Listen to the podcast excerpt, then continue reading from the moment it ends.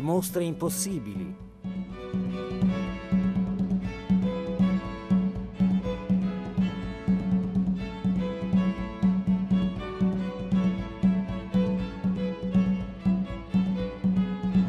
Mi chiamo Andrea Leonardi, insegno storia del collezionismo, oltre a museologia e museografia presso l'Università degli Studi di Bari Aldo Moro. Questo secondo podcast che presento per il ciclo Mostre Impossibili è dedicato al tema delle presenze del Rinascimento veneto in Puglia, argomento strettamente correlato alla storia regionale di contenitori espositivi permanenti, i musei ed effimeri, le mostre. In particolare a questo secondo aspetto è ascrivibile un grande evento tenutosi nella Swinghinbari degli anni sessanta. Si tratta della mostra dell'arte in Puglia dal tardo antico al rococò, curata da Michele D'Elia, futuro direttore dell'Istituto Centrale del Restauro e in quel momento, correva il millenovecentosessantaquattro, giovane conservatore della Pinacoteca provinciale affacciata sul lungomare del capoluogo pugliese. In queste sale, un'opera come il San Felice in Cattedra di Lorenzo Lotto si fece, insieme a molti altri testimoni della medesima cultura figurativa, moderno paradigma di una rappresentazione quanto mai allargata. La tela, infatti, venne presentata al pubblico insieme a un numero davvero impressionante di dipinti, di statue, di sculture, di oreficerie e di parati tessili. Se il dipinto di Lotto può essere considerato dunque uno dei simboli del Cinquecento veneto andato in mostra nella Puglia degli anni sessanta del Novecento, la seconda componente di questa vicenda è data dagli altri quadri di artisti veneti presentati nella stessa occasione, ma del quindicesimo secolo. Tra questi un folto gruppo di opere dei muranesi Vivarini, utile per accennare a ciò che accadde negli spazi del Museo Provinciale, sempre a Bari, aperto al pubblico dal milleottocentonovanta all'interno del Palazzo degli Studi. Qui, nella cosiddetta Gran Sala, erano entrate dal milleottocentonovantuno diverse delle opere venete che poi costituirono argomento di riflessione tanto per D'Elia con la mostra del millenovecentosessantaquattro, quanto per un'altra assoluta protagonista della ricerca storico-artistica non solo pugliese, Maria Stella Calò, la quale nel millenovecentosessantanove, poco più di cinquanta anni addietro, diede alle stampe un volume fondamentale per i destini dell'area presa a riferimento in questa sede. Si trattava della pittura del Cinquecento e del primo Seicento in terra di Bari. Nato dalla tesi di laurea da lei discussa nel millenovecentosessantuno con Adriano Prandi, fondatore e direttore dell'Istituto di Storia dell'Arte dell'Ateneo Barese e mentore dello stesso D'Elia, il libro di Maria Stella Calò venne costruito a discendere da almeno due importanti precedenti storiografici. Innanzitutto recuperava il ruolo svolto da Bernard Berenson con la prima delle molte visite da lui compiute tra Puglia e Basilicata, quella dell'aprile del milleottocentonovantasette, circostanza che gli aveva consentito di accreditarsi come scopritore del Lotto poi andato in mostra nel sessantaquattro. Berenson scrisse che il quadro lo aveva trovato in condizioni pietose, ma con un colorito acceso e una tecnica vicinissima a quella di Tiziano Vecellio. In seconda battuta, nel volume di Maria Stella Calò, si gettavano le basi per dare continuità e sviluppo alle intuizioni di altri riconosciuti studiosi. Tra questi Gustavo Frizzoni, siamo nel millenovecentoquattordici, appassionato scopritore delle rotte adriatiche delle opere venete, e soprattutto Mario Salmi, che sarà anche presidente del Consiglio Superiore delle Antichità e delle Belle Arti. Salmi che, è bene segnalarlo, non aveva mancato di ammirare nei suoi appunti del millenovecentodiciannove, cioè da fresco ispettore ai monumenti per la Puglia e per il Molise, il grosso San Felice, da lui definito un frate che pontifica, ma che dimostra, attraverso l'adipe del suo corpo, una certa acutezza di pensiero.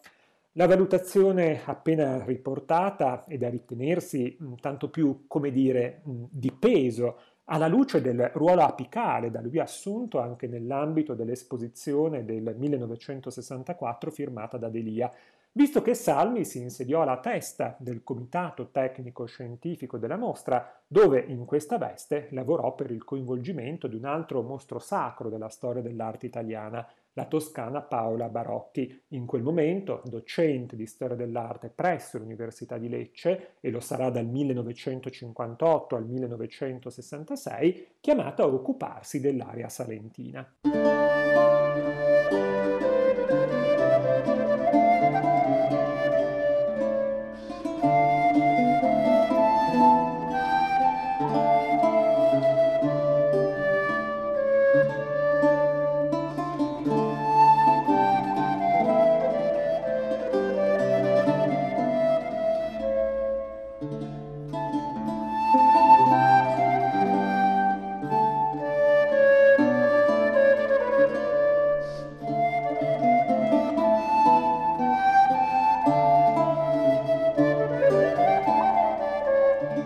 Muovendo da tali premesse, anche Maria Stella Calò scelse di appuntare la sua attenzione sulle presenze venete in Puglia, argomento al quale non a caso dedicò una parte importante del suo ricordato volume sulla pittura in terra di Bari, ossia quella sui dipinti veneti importati tra sedicesimo e diciassettesimo secolo. Un capitolo da lei inserito nonostante il rischio di incorrere in una mancata novità, ma con la consapevolezza che, a prescindere dall'evento del sessantaquattro, fosse ancora possibile, e cito le parole dell'autrice, ritornare sull'argomento al fine di chiarire qualche interrogativo e tentare un profilo il più possibile coerente di una situazione tanto varia e dispersa.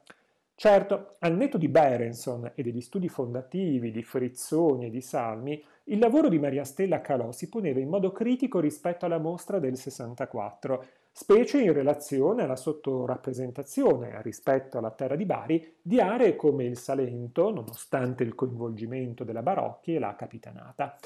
È possibile affermare come tali ricerche fossero comunque tutte dotate di un sentire comune, vale a dire quello di riconoscere nelle presenze venete in generale, tra cui quelle in larga misura quattrocentesche già custodite nel Museo Provinciale di Bari, un pilastro delle radici figurative della Puglia storica, quindi a comprendere anche la Lucania, su cui, pare utile ricordarlo, nel millenovecentosessantadue sarebbe intervenuto, per quanto in filigrana, pure Rodolfo Pallucchini, autore di quella che, nei fatti ancora oggi, è l'unica monografia sui Vivarini.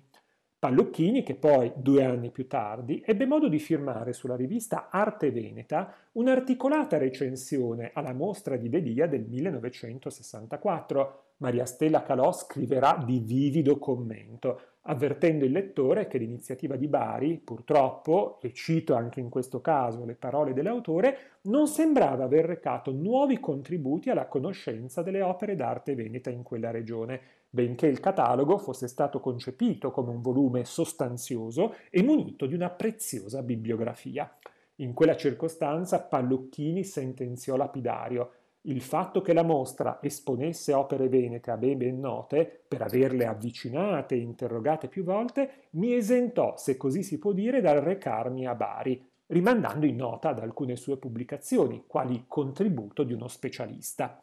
Naturalmente egli non mancò di annotare la presenza del San Felice di Giovinazzo, però, scrisse Pallucchini, da non considerare una novità in assoluto, in quanto già vista l'esposizione veneziana del millenovecentocinquantatré dedicata a Lorenzo Lotto. Nella circostanza barese il dipinto di Lotto era invece da intendersi solo come componente di una più ampia pattuglia di opere fluite dall'area lagunare, di cui puntualmente venne stilato un elenco seguendo la scansione del percorso espositivo. Ecco dunque spiegata la presenza di alcuni candelieri di cristallo di Rocca, legato in filigrana d'argento con inserti miniaturistici, provenienti dalla Basilica di San Nicola di Bari, per giungere poi alle opere di Giovanni Bellini, di Veronese, di Tintoretto, passando naturalmente per i Vivarini.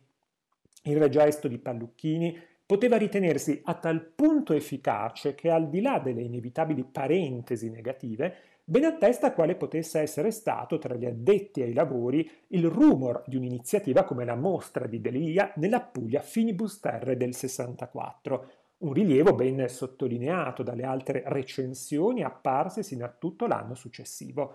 Dunque centrata proprio sulla necessità di individuare quanto di veneto vi era la mostra dell'arte in Puglia, a ben vedere una vera e propria possibile altra mostra nella mostra, la recensione di Pallucchini andò a stigmatizzare il criterio adottato di una rassegna che aveva optato per un'antologia del patrimonio artistico mobile pugliese dal quarto secolo al Rococò, perdendo così, cito, l'occasione di uno scandaglio delle aree di gusto che si sono susseguite talvolta sovrapposte. Pallucchini rimproverò poi a D'Elia un ulteriore difetto di impostazione, quello di essersi fatto prendere la mano dal desiderio di far diventare prodotti locali quelli che erano abbastanza palesi opere di maestri veneti. Clamoroso, a suo modo di vedere, il caso di un capolavoro del Pordenone come il San Francesco di Gallipoli, che il curatore della mostra aveva cercato di far trasmigrare dall'ambito veneto a quello napoletano. La progettualità di D'Elia, eh, oggettivamente mal recepita da Pallucchini, Certo era spiegabile in primis con la volontà di andare oltre la lettura di Salmi, che nel millenovecentodiciannove aveva parlato di una regione percorsa da manifestazioni pittoriche di secondario interesse. D'altro canto il suo atteggiamento poteva ritenersi giustificabile anche con l'intendimento di andare incontro a uno studioso come Eugenio Battisti, che in una lettera indirizzata allo stesso D'Elia, scrittagli per annunciare la sua imminente visita alla mostra di Bari, suggeriva di aprire una riflessione ad ampio raggio sul problema dell'arte provinciale, magari da affrontare dalle pagine della rivista Marca tre, diretta dallo stesso Battisti, o da quelle dell'Espresso, innescando così un'ancora più larga diffusione e circolazione di tematiche altrimenti assai specialistiche.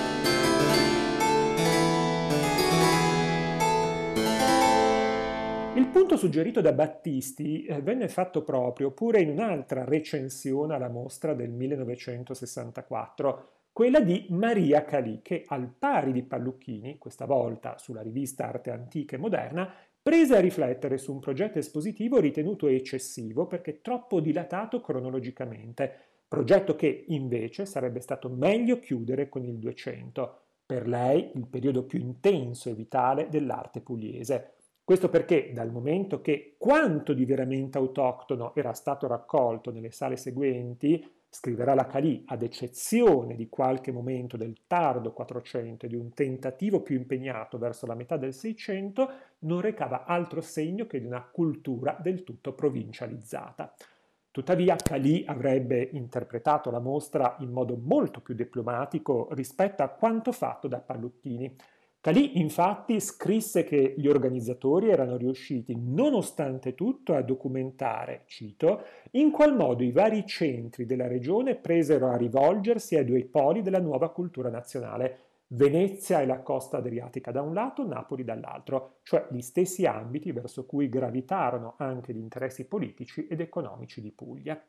Di gran lunga meno accomodante invece fu la posizione della studiosa in merito al modo scelto per testimoniare il Quattrocento veneto, soprattutto rappresentato dalle opere dei Vivarini. Parafrasando Salmi, anche lei li riteneva più comprensibili da parte dei mercanti di Puglia che dovevano recare a Venezia i prodotti della loro fertile terra, ma che, per come erano stati proposti da D'Elia in mostra, si offrivano al pubblico nelle tre sale dedicate quasi esclusivamente a questi pittori come una successione che lei riteneva alquanto monotona. Ma ovvio, la massima tensione sulla questione dei Vivarini si andò comunque determinando tra Pallucchini ed D'Elia, a margine del folto gruppo delle loro opere in Puglia, quasi tutte presenti nella rassegna. Facevano eccezione alcuni prestiti venuti meno, come il Politico di Conversano dalle gallerie dell'Accademia di Venezia, il Politico di Galatina dal Museo Sigismondo Castromediano di Lecce, la Tavola della Basilica di San Nicola di Bari. Sintomatico della distanza che tra i due si era andata a creare sull'argomento è il caso di un Politico di Andria datato al millequattrocentosessantasette, oggi come allora diviso tra la sede museale di Bari e il convento di Santa Maria Vetere, da dove le tavole erano giunte all'inizio degli anni novanta dell'Ottocento presso il museo sito nel Palazzo degli Studi e poi da lì nella Pinacoteca provinciale che appunto nel sessantaquattro ospitò la mostra dell'arte in Puglia. Pallucchini, infatti, lamentava l'ingiusta svalutazione del manufatto andriese condotta da D'Elia, il quale, ritenendola eseguita con largo intervento della bottega, dimostrava a suo parere di non aver considerato il fatto che lo studioso lombardo, Pallucchini, lo ritenesse invece centrale, avendovi letto i modi largamente plastici di Bartolomeo appena addolciti nell'esecuzione di Antonio. Anche senza prendere posizioni in merito, non è questo l'intento e del resto non è questa la sede più adatta, il dato sollevato da Pallucchini è di indubbio interesse, perché si interseca con le dinamiche di formazione di un contenitore culturale come il più volte menzionato Museo Provinciale, ancora di recente oggetto di un podcast, il museo che non c'è più, e soprattutto della mostra che ho curato, intitolata Il museo che non c'è, arte, collezionismo, gusto antiquario nel Palazzo degli Studi di Bari, milleottocentosettantacinque millenovecentoventotto. A tal proposito, un riscontro diretto è possibile individuarlo nella schedatura di alcuni degli stessi pezzi veneti, quelli variamente ascritti a Bartolomeo, ad Antonio e ad Alvise e Vivarini per un totale di nove elementi, comprensivi dei cinque riferiti al politico, oggetto delle attenzioni di Pallucchini. Schedatura operata nell'agosto del milleottocentonovantaquattro dal primo direttore del suddetto nuovo museo, l'archeologo di origine tedesca Maximilian Mayer. Queste non son più lacrime che fore, spargo per gli occhi così larga via. Non supplirò le lacrime e dolore, finir che adesso era il dolore.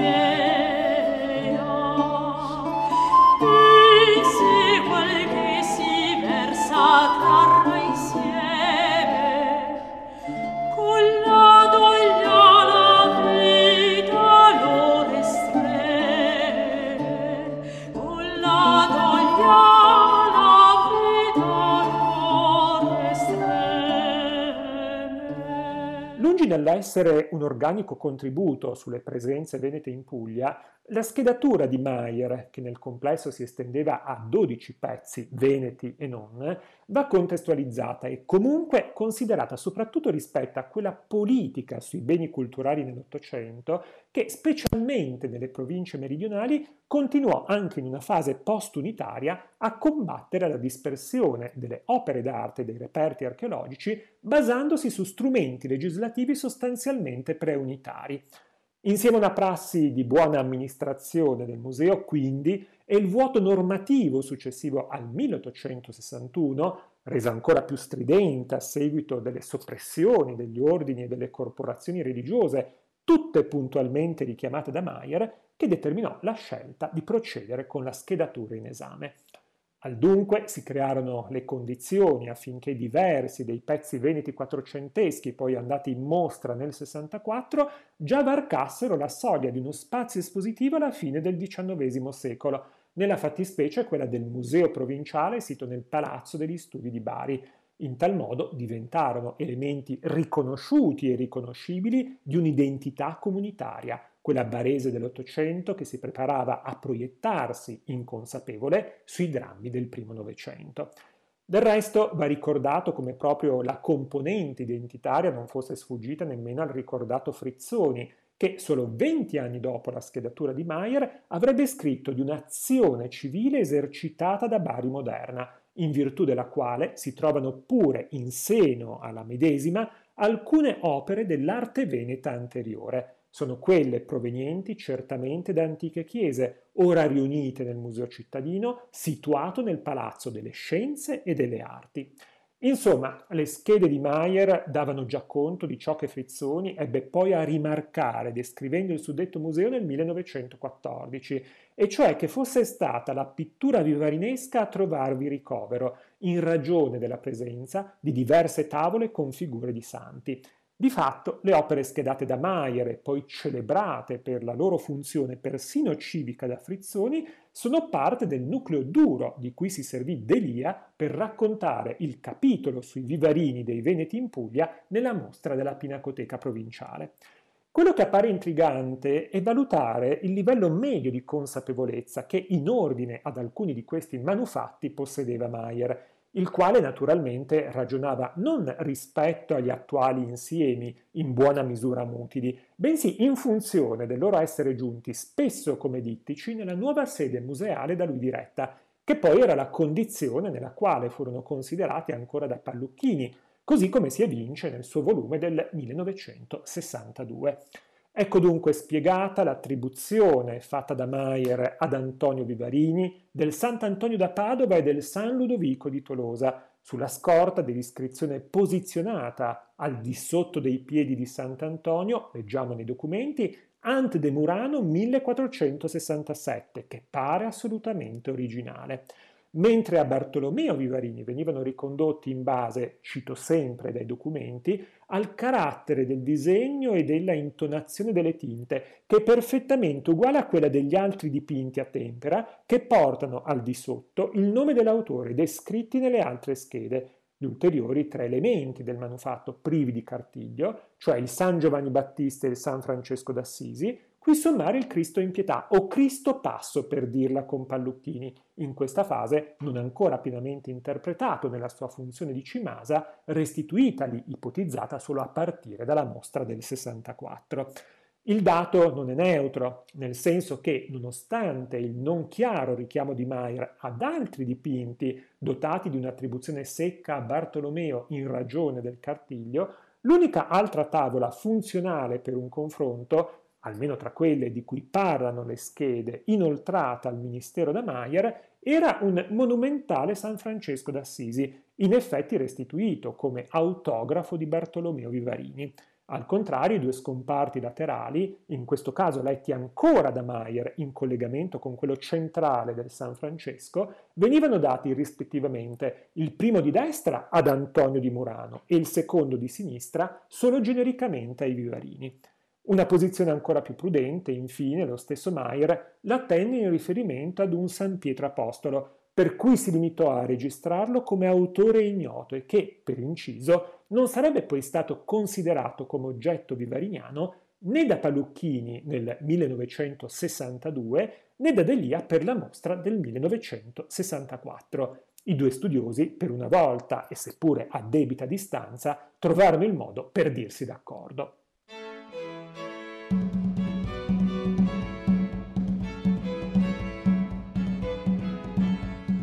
Avete ascoltato Le Mostre Impossibili, riascoltabili su radio tre punto rai punto it e su RaiPlay Radio.